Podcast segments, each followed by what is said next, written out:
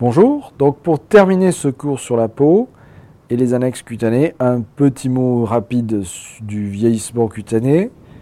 Donc le vieillissement cutané, vous savez qu'avec l'âge, ben, les choses ne s'arrangent pas toujours.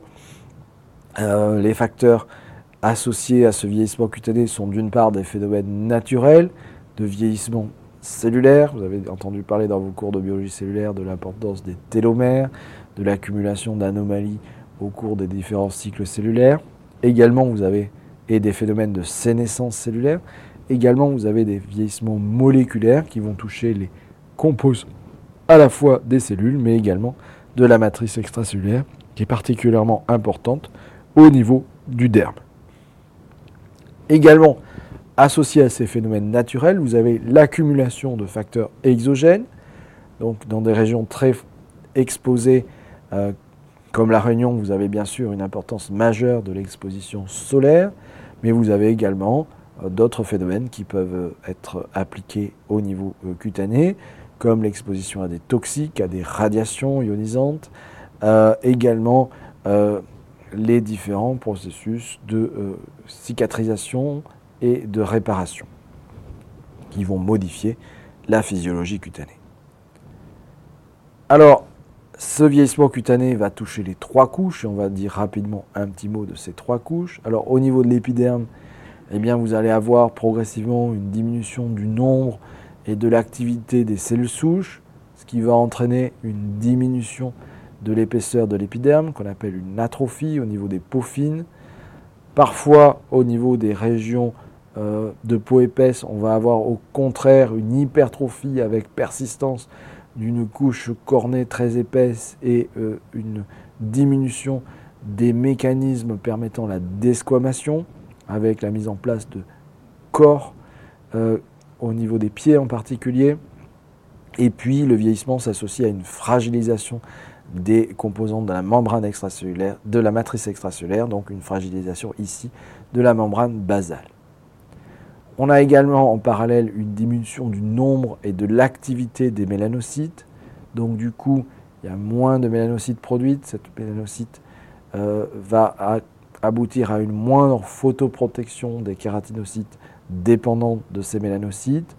Donc ça va favoriser l'anomalie, l'accumulation d'anomalies moléculaires et le développement de tumeurs bénignes comme des verrues séboriques ou de véritables cancers cutanés à partir des cellules épithéliales, donc des carcinomes basocellulaires et des carcinomes spinocellulaires, voire des tumeurs développées à partir des mélanocytes, les mélanomes.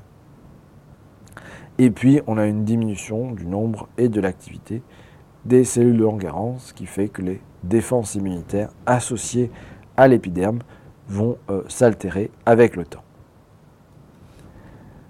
Également, les glandes annexes et les phanères ne sont pas épargnés. Vous avez là aussi une diminution du nombre et de l'activité des cellules souches. Vous allez avoir une perte progressive de la pilosité par la sclérose des follicules pilosébacés, et en particulier de la papille de ces follicules pilosébacés. Euh, la perte des poils et cheveux va entraîner elle-même une moindre photoprotection, en particulier au niveau du cuir chevelu. Vous allez avoir une atrophie progressive des portions sécrétrices glandulaires, donc des glandes sudoripares, entraînant une sécheresse cutanée, une fragilité épidermique et une, euh, moindre adaptation aux variations de température. Donc les sujets âgés donc, sont plus sensibles euh, aux euh, températures élevées ou aux températures faibles. Également, vous allez avoir une baisse du nombre et de l'activité des mélanocytes avec un blanchissement progressif des poils et des cheveux qui va être très variable d'un sujet à l'autre. Le vieillissement cutané touche également le derme et l'hypoderme. Donc là aussi, vous avez une diminution du nombre et de l'activité des cellules souches précurseurs des fibroblastes, qui vont être en particulier liées à des modifications hormonales, donc vous allez avoir une diminution de la production de la matrice extracellulaire avec une atrophie du derme, une atrophie ou une hypertrophie en fonction des habitudes alimentaires du sujet de l'hypoderme et un moindre remplacement des éléments de la matrice extracellulaire. Vous avez un vieillissement qui se produit directement sur les fibres de la matrice extracellulaire qui sont elles-mêmes moins euh, bien remplacées.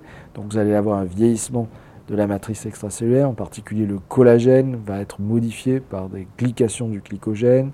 L'élastine va être détruite par l'exposition solaire, c'est l'élastose euh, solaire. La substance, fondamentale va également être euh, moins abondante.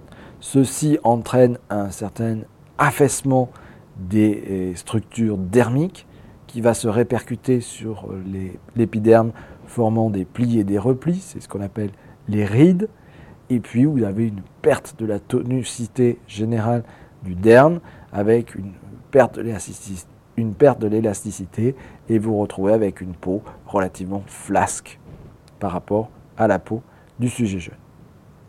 Également, la vascularisation va suivre les effets de l'âge avec une augmentation de la fragilité de la paroi vasculaire qui peut être à l'occasion de micro-hémorragie, euh, d'hématomes plus fréquents chez le sujet âgé, d'angiomes, de petites proliférations vasculaires bénignes apparaissant de, formant de petites taches euh, euh, rougeâtres. vous pouvez avoir des micro-angiopathies liées à l'âge, donc avec une obstruction progressive de la partie interne des artères, une sclérose des artères et une fragilité du réseau veineux, avec en particulier la, la déhiscence des valves anti-retour euh, des euh, veines des membres inférieurs et euh, associant des œdèmes, en particulier des membres inférieurs, donc aboutissant à des dilatations du tissu conjonctif. Il y a une moindre oxygénation, une moindre nutrition de l'épiderme, ce qui va pouvoir entraîner des troubles trophiques, à savoir des ulcères, qui sont particulièrement fréquents au niveau des membres inférieurs, voire euh, des problèmes de pigmentation. Et puis vous avez également, au niveau de l'hypoderme, une atteinte des lobules adipeux qui peuvent euh, s'atrophier. Voilà, je vous remercie pour votre attention.